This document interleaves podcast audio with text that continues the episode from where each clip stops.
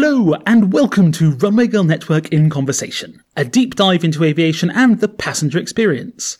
I'm RGN Deputy Editor John Walton, and today I'm in conversation with Michele Robson of premium travel blogger Turn Left for Less, and a former air traffic controller, no less.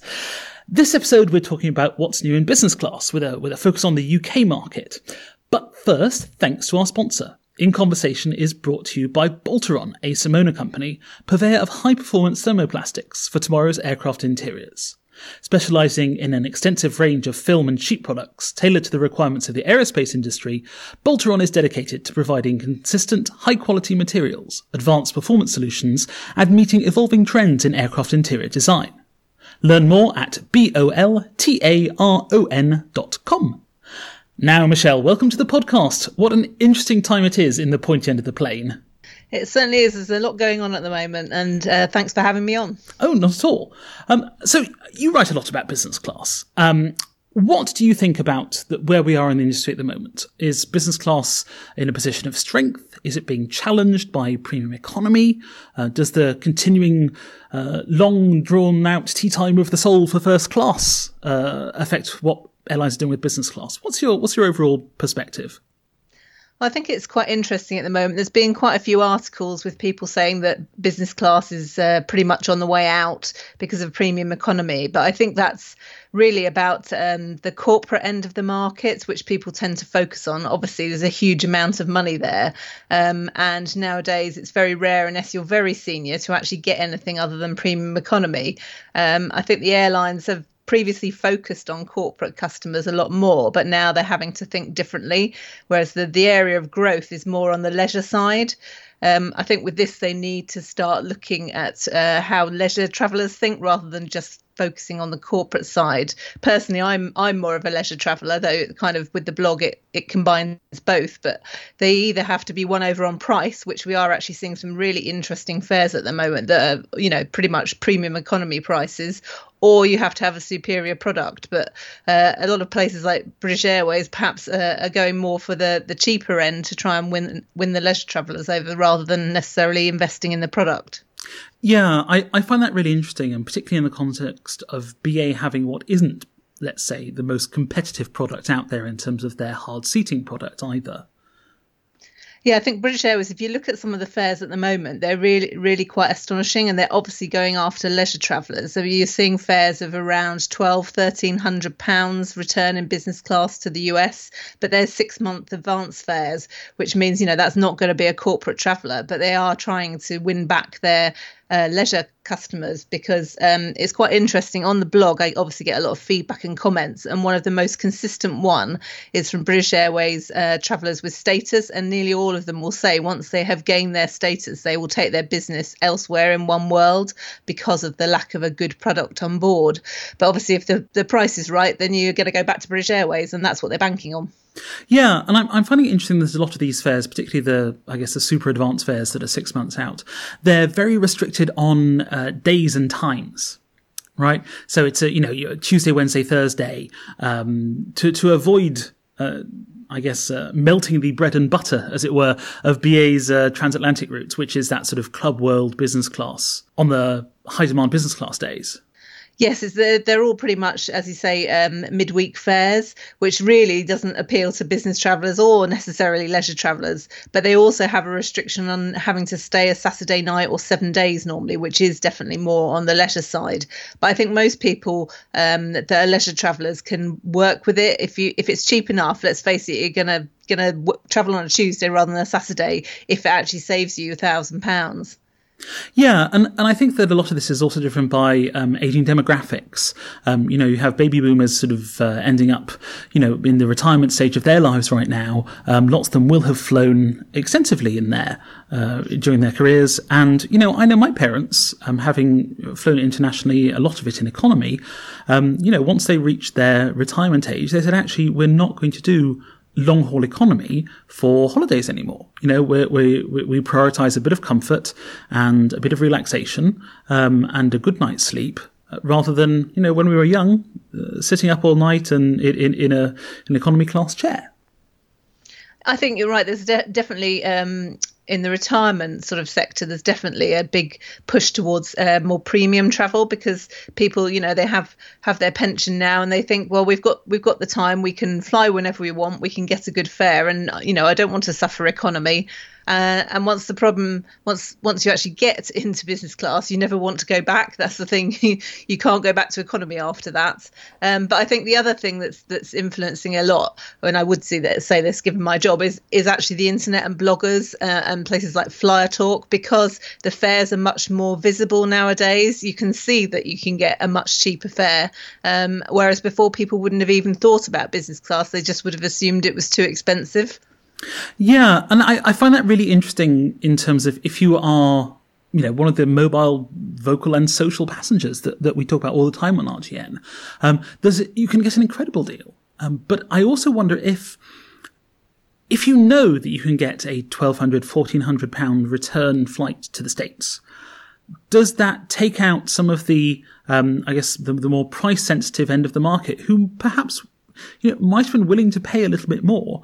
Um, uh, uh, and then they think, oh, well, actually, no, I, you know, business class is really only worth £1,400 rather than, you know, before it might have been two or 3000 yeah, I think I think you're right there. It's it's uh, influencing some behaviour, but I think there is also a different segment of the market that actually do want to pay more, and I think this is where British Airways have, have been playing a bit of a dangerous game in that people are very savvy, savvy nowadays. You know, I think the average is something like people will read at least three reviews before buying any travel product. So people will look at reviews of business class, and they will see that, for example, Qatar has really good seats, and they will say, right, I will pay the extra because actually, you know to me it's it's more value for money to pay a bit extra and actually get a really good product yeah, absolutely. Um, and I'm, I'm, working on something right now uh, around the um, the amount of social media and the amount of uh, investment that airlines are making into making social media Instagram uh, worthy, Instagram friendly uh, vignettes within their product. I mean, I'm thinking here about that Qatar Airways, um, that that little table when you arrive on the plane, and it's got that cushion with either "This is my happy place" or "The sky's a wonderful place to be" printed on in a very on-trend gold. Um, you've got your little bricks amenity kit, you've got your hot towel, you've got your welcome drink, you've got their um, lovely uh, fuzzy duvet, um, and and you can create your own little sort of Instagram vignette to sort of share with your uh, to share with your friends or to um, you know pop on your Facebook or or wherever. And I find that really interesting as a as, as a thing that airlines are really starting to design now is to to make shareable moments for for passengers. Um, which which really does help to to boost their their their, their viewing. You know, it's not just uh, trade press anymore. Yeah, absolutely. I think they're reaching people that they probably wouldn't have done before. The sort of person that necessarily is on Instagram is probably not going to be reading lots of different blogs um, because they're probably not, you know, a frequent frequent traveller enough to bother with it. But it's funny you mentioned the Qatar pillow because I'm actually sitting here looking at one that says the sky is a wonderful place because um, it sits in sits in my office to remind me of my lovely Q Suite experience. But yeah, I think you're right. There's, uh, Qatar are very very savvy with their social media and um, interacting with bloggers. So I think p- people like British Airways are only just catching on to this, and I think they probably need to up up their game a bit more with some of the other airlines.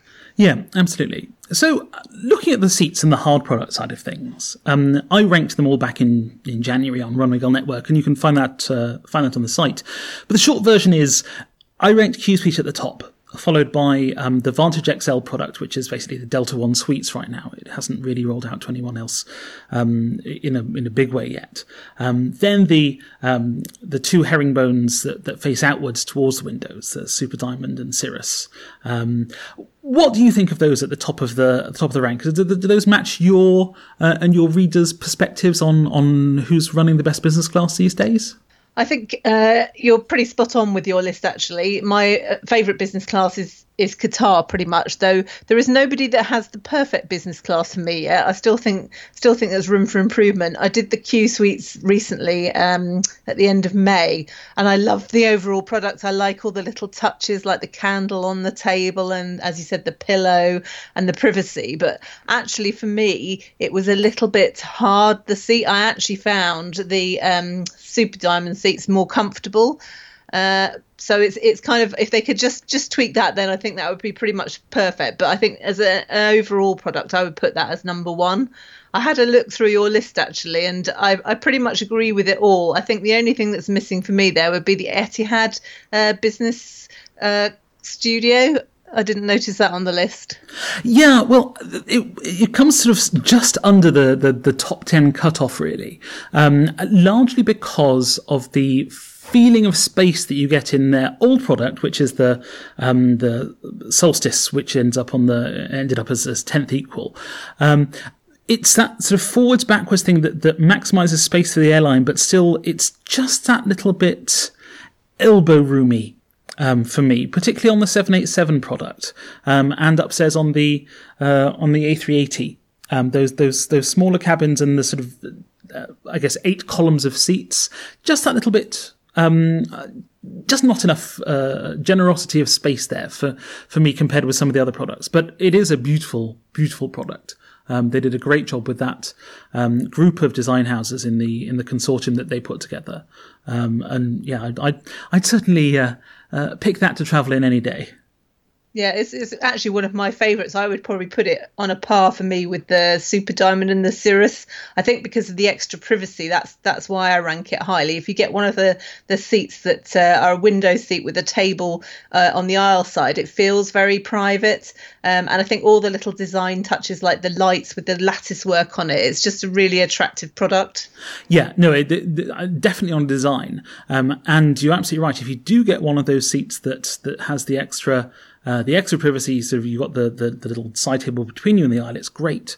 Um, but one of the problems with that is that that's only in some of the seats in the cabin. Um, and I call this the, the, the zero sum game, right? So there's only a few seats in the cabin um, that have that extra privacy. And if you aren't booking far enough in advance or um, your seat gets moved by the airline at the last minute, um, you don't really have any recourse to that you know, if, and and I've seen, um, you know, in that sort of staggered seating, um, I've seen flight attendants literally go flying. Um, one tripped over the, uh, the, the the foot sticking out into the aisle of someone in front of me. Yeah, uh, fortunately she wasn't carrying anything at the time, um, but I could just imagine that, you know, with a tray of glasses or something raining through the cabin. Um, so yeah, that's that that zero something is is is is what you're. If you get one of those good seats, they're great. But if you don't, it's it it really does pull down the rating for me um, because you can't always count on on on getting one of the good ones. Yeah, I think that's very true, and I think that's that's how British Airways managed to keep a lot of their frequent flyers. So myself being gold, it means that I can nearly always select one of the more premium seats. For example, that uh, on the upper deck of the 747, there are several seats where you don't climb over anyone, they don't climb over you, and you have good privacy in a window seat. So for me, it actually makes British Airways a much better product than it might be for somebody who has just left it to online check-in because they have no status. And I, I think that's quite clever to actually um, give your frequent travellers something um, that's quite a big perk where they can get those really good seats. So you're rewarding the people that are your best customers. Yeah, what is it, 62 or 64 A and K, isn't it? Those are my, my, my personal favourites there. Yeah, me too. That's that's the ones I go for. And similar on the A380, there's a couple of seats that are, that are very similar to that. Yeah, yeah. So o- overall, then, Michele, what is your favourite business class? Uh, it's it's definitely Qatar. I think not just because they do some excellent deals, which there's, there's, still a few around of, but it's been a lot less recently. But I think it's just the the whole product uh, in the air. I think on the ground it's not always quite as good. The lounges I like, but um, uh, in the air there's a lot of attention to detail. Um, the cabin crew are consistent, which I think is quite often a problem with other airlines. I find Qatar the most consistent out of all the airlines I've flown on, um, and I've flown with Qatar quite a lot. I think um, their product is pretty consistent. That they still have the A330 uh, seats and the old uh, triple seven seats, which hopefully they'll get rid of soon, and um, then it will be a lot more consistent with mainly the Q suites. Um, and I think that the food is high quality. It's not as good as some other airlines, but it's consistent quality. You know what you're going to get, and that's what I like is is uh, knowing that it's going to be good and it's going to be consistent. Um, and I think Qatar seems to genuinely want you as a customer. Things like the um, cabin service manager will come up and speak to every passenger. That's quite rare in business class. Um, the person serving you comes up and introduces themselves and talks a little bit about the flight. It's all those sort of personal touches that make it for me.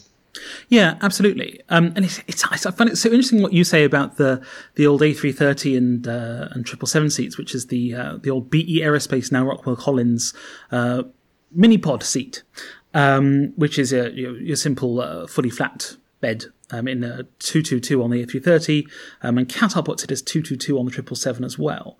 Um, I was with a group of um, non-expert aviation people um, on a media trip uh, late last year to, to Chiang Mai in Thailand, as it happens, and it was a lot of uh, um, Instagram folks. It was um, a lot of uh, business reporters and a few um, travel reporters who were very much on the travel side and not on the aviation side. And we flew out to Chiang Mai on one of the newly outfitted A330s, which has the Rockwell Collins Diamond. That's what you'll find in, um, you know, uh, most airlines' uh, 757s, for example, um, who have a, a, pointy end product. It's a it's a staggered seat, but it, the, the, the the stagger uh, well, the offset really means that you don't have as much space between you and the um, and the screen in front. But on the return, it was the uh, the mini pod seat, and I found it fascinating that without fail, everyone was like, "This seat is so spacious. It's amazing because there's nothing between you and the seat back at, at the at the the foot of your stretched out bed." And I, I thought that was really interesting. You know, all of us eh, who, who, who live and breathe seats think, oh, just a fully flat bed. It's not a, not a stag or anything. And, and, you know, oh, it's, it's, it's not the best. But actually, people see the amount of room and they go, wow. Um, and, and I was, that was, that, that was really fascinating to me, um, how people, um, how, how, people perceive things differently and how those of us who, who, who as I say, live and breathe this stuff, um, often, often see things a little bit differently to, to, to your average, uh, average traveller, even experienced and seasoned ones. Yes, I think I think you're right there, and also a lot of it is about your travelling style. So personally, I travel a lot solo, so that's why I really don't like the triple seven seats because it's too too too, um, and you have to climb over somebody, which I really hate, or you get an aisle seat, which I hate as well because I like to look out of the window. Yeah. Um, but you know, for somebody in a couple, then it's absolutely perfect for them. So it it just depends on what your personal preference is. But I actually quite like those seats in terms of comfort. They're just I think you get used to a certain standard of seat, and when when you go back to something that's a bit dated, it it doesn't seem quite as as um, exciting. I think. Yeah, yeah, absolutely. Um, moving on to something a little bit less dated, you were on the new Iberia A350 recently, weren't you? But not on the long haul.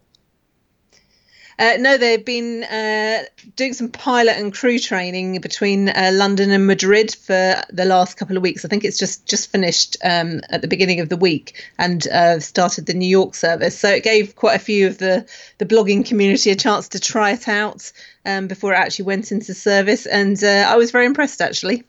Yeah, so that's the uh, Stelia Solstice, uh, the latest generation of that um, good old uh, staggered seat, one of the ones that, that, that really kicked off the staggered revolution. Um, how has it changed compared with Iberia, Iberia's previous uh, business class seat? It's definitely a step up. I think the main difference for me was the width of the seat. They have increased it and it was really, really noticeable other than probably Singapore, it felt like one of the widest seats I've sat in in business class. And I really like that. Certainly lying down, you don't feel like if you're a side sleeper like me, you don't feel like you're kind of hanging over the edge when you're on your side. So it was a, a big step up. The screen size is also bigger than the, the previous version as well. Um, and obviously, it's better technology. It was very clear. And I think um, the handheld remote was actually one of the best I've used as well. It was very responsive. It didn't get that lag you get with a lot lot of them, and it was very simple to use. So uh, the table was another thing that I noticed where it was uh, very easy to maneuver it. So if you wanted to get out during the meal service, you could actually push it out of the way, which is one of my pet hates on other airlines where you can't actually get up. You're kind of trapped until they come and take your tray away. Yeah, yeah, absolutely. Um, and, and I can't help but thinking that this might be one of the seats that British Airways could potentially use um, to replace its current uh, product, which is uh, produced by Rockwell Collins, um, if memory serves, and uh, you, know, in style, really dates back to about 2000 when it introduced it um, by in the Zodiac Aerospace Mohawk Um, Mohawk referring to the um, self-stowing fabric fan between the seats. Um, it then evolved in 2006 to the to what we see today, roughly with the um, sort of translucent divider. Um, do you think that that would work for for the BA customer market? I think it could potentially. It certainly has most of the things that um, they have identified that is missing from the current product. Alex Cruz has talked about his list of, I think it's about 10 or 13 different things on the list that the new seat has to fulfill, with privacy and um, more storage space and aisle access being the top one. So it, it ticks all those boxes, apart from maybe the storage. I did notice before takeoff there wasn't really anywhere to put things like a laptop um, that you were allowed to leave them there. But it would fulfill that, but I don't don't think that's what they will do because I don't think it's um, groundbreaking enough. That's my feeling, having heard um, Alex Cruz talk about the new seats. Yeah, so you reckon they'll come up with something entirely new for their for, for their fleet wide business class? Do you?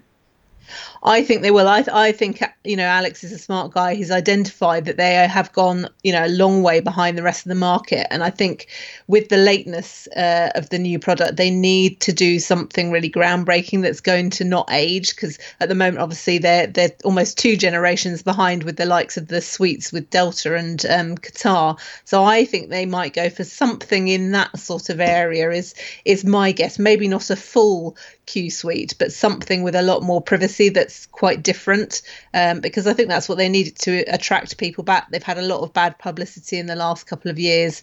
They need a real wow factor, in my opinion.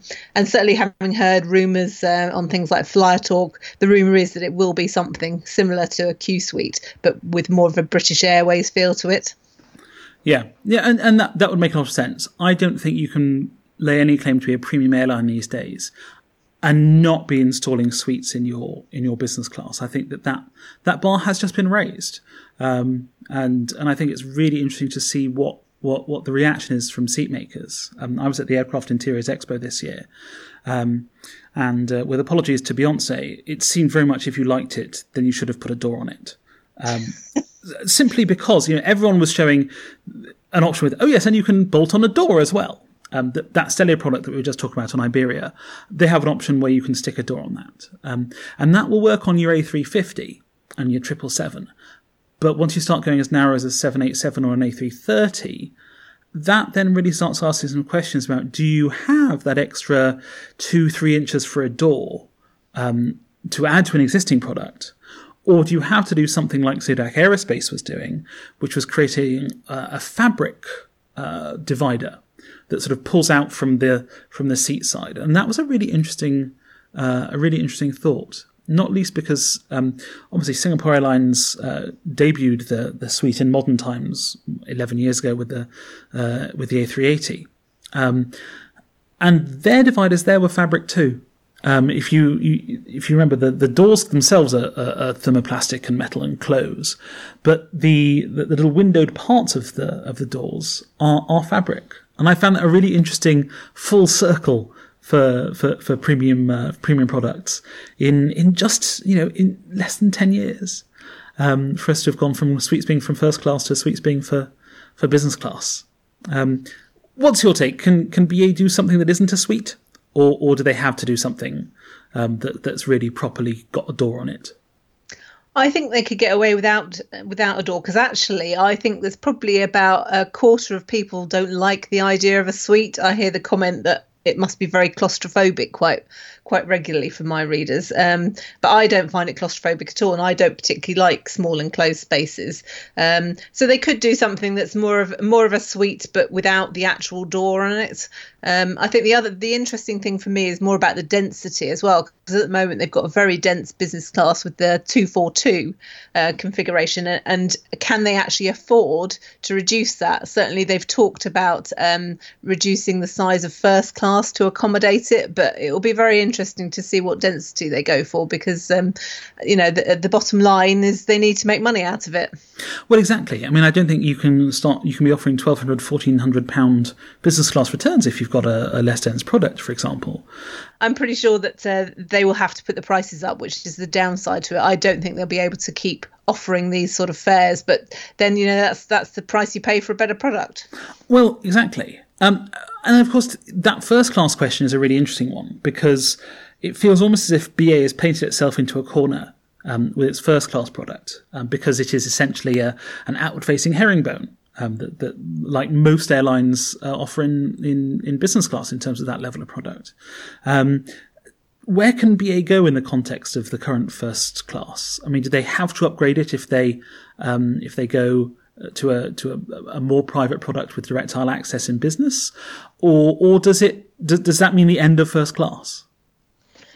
I think it's a really interesting question because, uh, like business class, there's been a lot of talk about is first class on the way out, and then of course Singapore and uh, Emirates introduced their new, very uh, fancy suites, and, and that pretty much answers the question for me. I think it's it's definitely reducing. British Airways have said that they're going to reduce the number of first class seats as they've already started to do on some routes, and I think that's right because if you actually look at the loads, a lot of the time there's not actually that many fare paying passengers, and mainly people that are on redemption tickets and obviously you know they make some money on that but not not the sort of level you need to maintain first class. They certainly need to improve it and i think they've realized that already just with the introducing of the white company bedding in business class they've already got a product there that's pretty much as good as the first offering. So they need to start doing something fairly quickly. Um, alex again has said that he needs needs to improve the first class product with the improvements in in club currently. And i think they're going to go down the um, emirates or Singapore type uh, pr- very premium product. I think they'll reduce the number of seats dramatically, um, stop doing it on a lot of routes, um, and actually have a really ultra premium product, probably some sort of suite with a door. Um, and hopefully they'll uh, upgrade the onboard offering because I think, although it's good, you know, you have the Laurent Perrier Grand Siècle and the food is okay, but it's nowhere near the the sort of level of, of a lot of the airlines that have the caviar and they have the And you know a lot of them have been doing um, small batches of very premium champagnes, which is nice to see. It's something a little bit special, and I think that's where Airways are missing that special touch. It's all a bit um, what's the word I'm looking for? All all a bit pedestrian, I think, for first class. It doesn't have that wow factor. Yeah, and and you know, look, realizing that we are um, talking very much about how our, our, diamond shoes are too tight and our tiaras are pinching here. Um, I, I, think you're right. That pedestrian um, feel is is particularly present in the in in the soft product. Um, the you know, it's it's uh, solidly British. The food. Um, and some of that's fine, right? Some of that's, you know, some of it's got some interesting modern British stuff. Um, but there's just not enough innovation for me um, there's not enough um, partnering with, with solid British food brands either. Um, you know, whether that's uh, celebrity chefs or whether that's producers. Um, and no, I, I, also just wrote recently in, in Upfront about BA's new champagnes. Um, you know, there's there's um, six of them, of which uh, four are in the first class branding. and you know, on, on board you've got Grand Siècle, which is which is fine, but it is still it's not one of those very top vintage champagnes. Um, and, you know, you have airlines that, that, are, that they're competing with offering, you know, proper vintage Prestige Cuvée champagne. Um, and I'm just, I, I can't help but think that BA, which is, which comes from the world's largest champagne market, which is the UK, um, and is one of the world's largest buyers of champagne, they have the expertise and they have the access to the market to do that kind of curation that you're talking about, um, which other airlines do very successfully. Lufthansa, um, for all its flaws, um, has a very interesting revolving champagne offering in first class, uh, which is great. Um, the Japanese airlines do too. Um, I, have been impressed by the, the, selections on both JAL and ANA. Um, and of course, you know, in, in, in the Middle East, you, you, despite the, um, you know, the, the, the, cultural sensitivities about that, um, there's uh, good champagne poured frequently um, on all of those airlines. Uh, and I, I, think that BA is is missing a trick in applying its knowledge and applying its experience to, and, and indeed its, its brand heritage, to really create a a, feeling of a customized signature experience um, rather than the rather than uh, well, it's very cookie cutter kind of first class experience now. Yes, and I think um, part of the problem is the sheer number of seats and the fact that you've got a lot of people in the cabin that are actually on Avios redemptions or upgrades with vouchers, etc.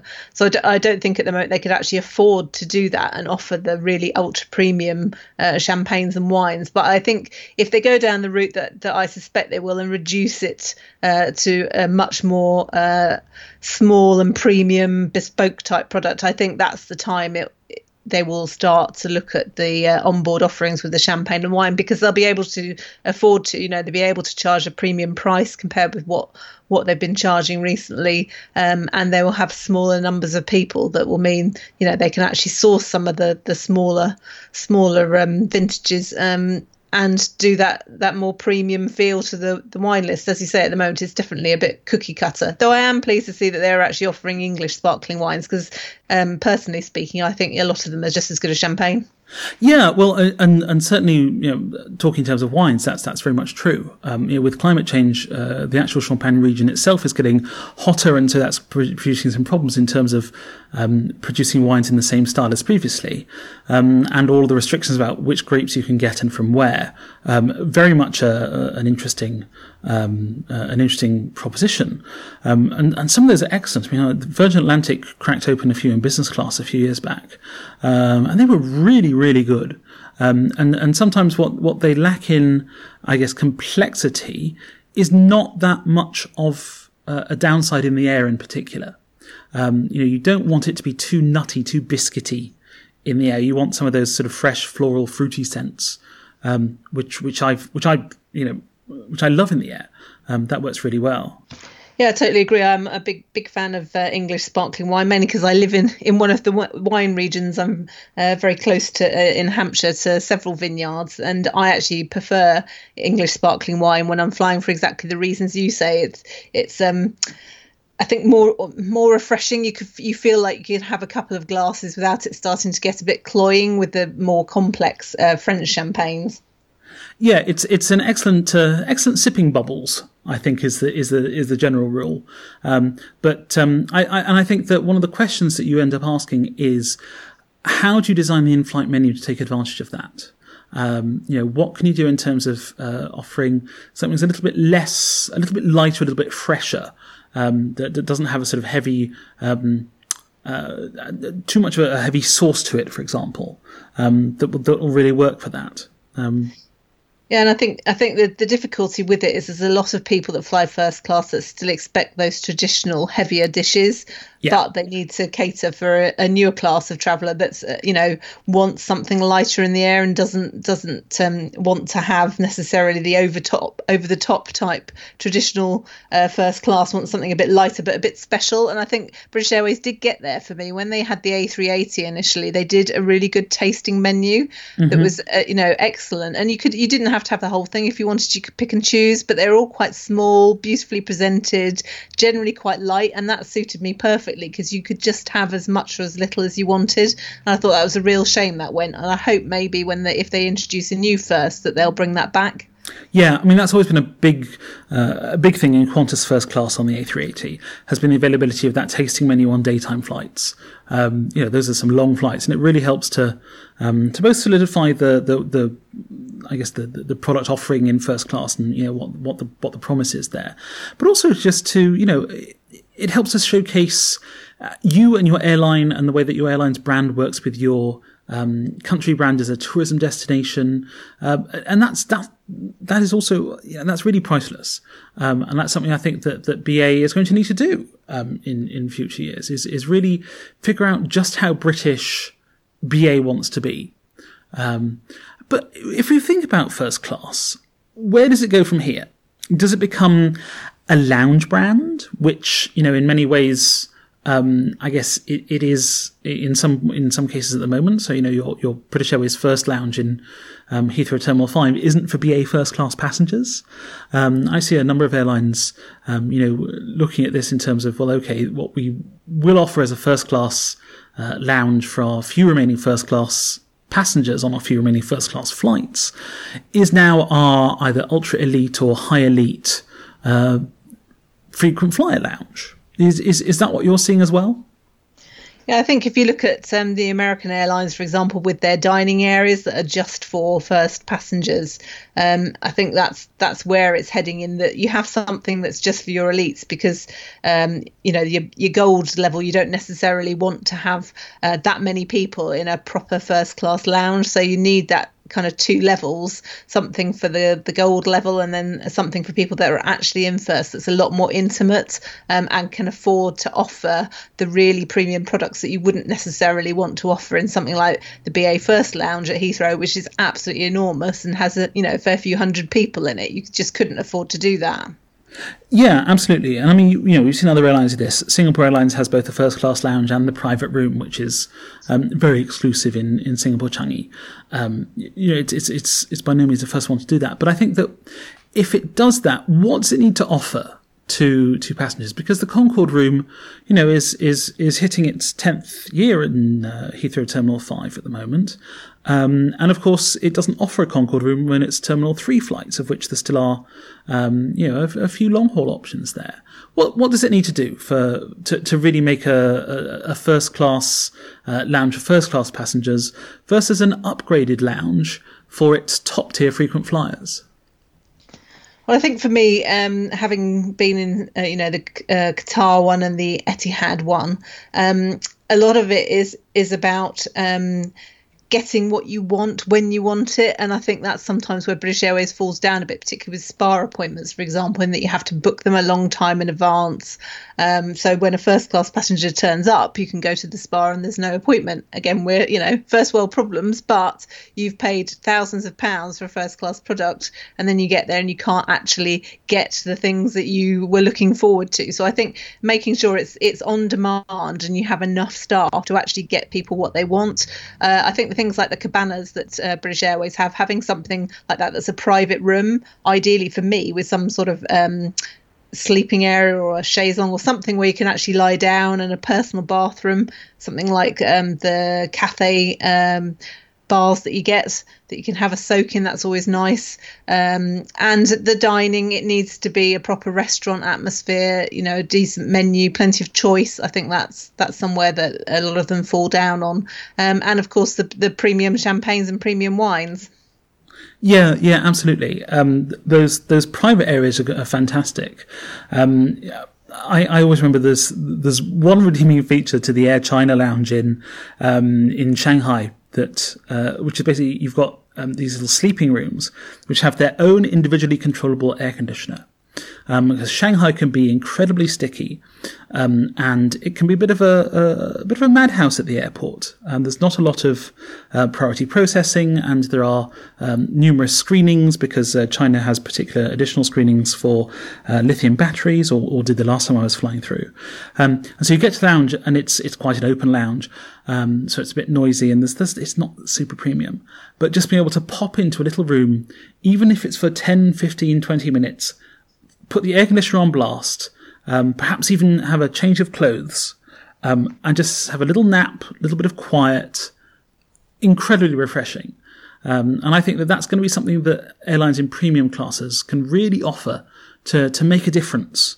Um, you know, I, I, really think that that's that's a big differentiator that they that they can provide um, as part of their uh, as part of their offering. You know, a little bit of peace and quiet is something that a lot of people are lacking these days, uh, particularly in airports. Yeah, I totally agree. I think it's you know unless you've got a suite on on board the flight, um, you you do lack that privacy. I think it's it's if you're very tired and you just want to lie down and close your eyes, you don't want to be in the middle of a lounge. You want to have a private space, um, or if you're trying to work, for example. Um, I think the the problem um, with a lot of the airlines is actually having enough space in airports. A lot of um, the airport lounge companies are struggling currently to actually have enough space to cater for all the people that want to come in. So whether whether they can actually afford to do that is a different matter because then you're giving up space in the general lounge area as a result. So it's an interesting dilemma. Yeah, yeah, absolutely, and and one I'm sure that we'll be talking about in in future conversations. Um, but that's it for today, uh, listeners. We hope you enjoyed it, and we're always keen to find out what you think. Please feel free to email me at john at runwaygirlnetwork.com with any suggestions at all. Um, thank you to our guest Michele Robson. Where can our listeners find you, Michele? So my website is called Turning Left for Less. So www.turningleftforless.com and I'm also on uh, all the social media, Twitter, Facebook, etc., under the same name. Excellent. As ever, listeners, you can find me on Twitter at thatjohn and everything from RGN on Twitter at runwaygirl and of course at runwaygirlnetwork.com. If you're enjoying these conversations, please leave a rating and review wherever you get your podcasts, and thanks for listening.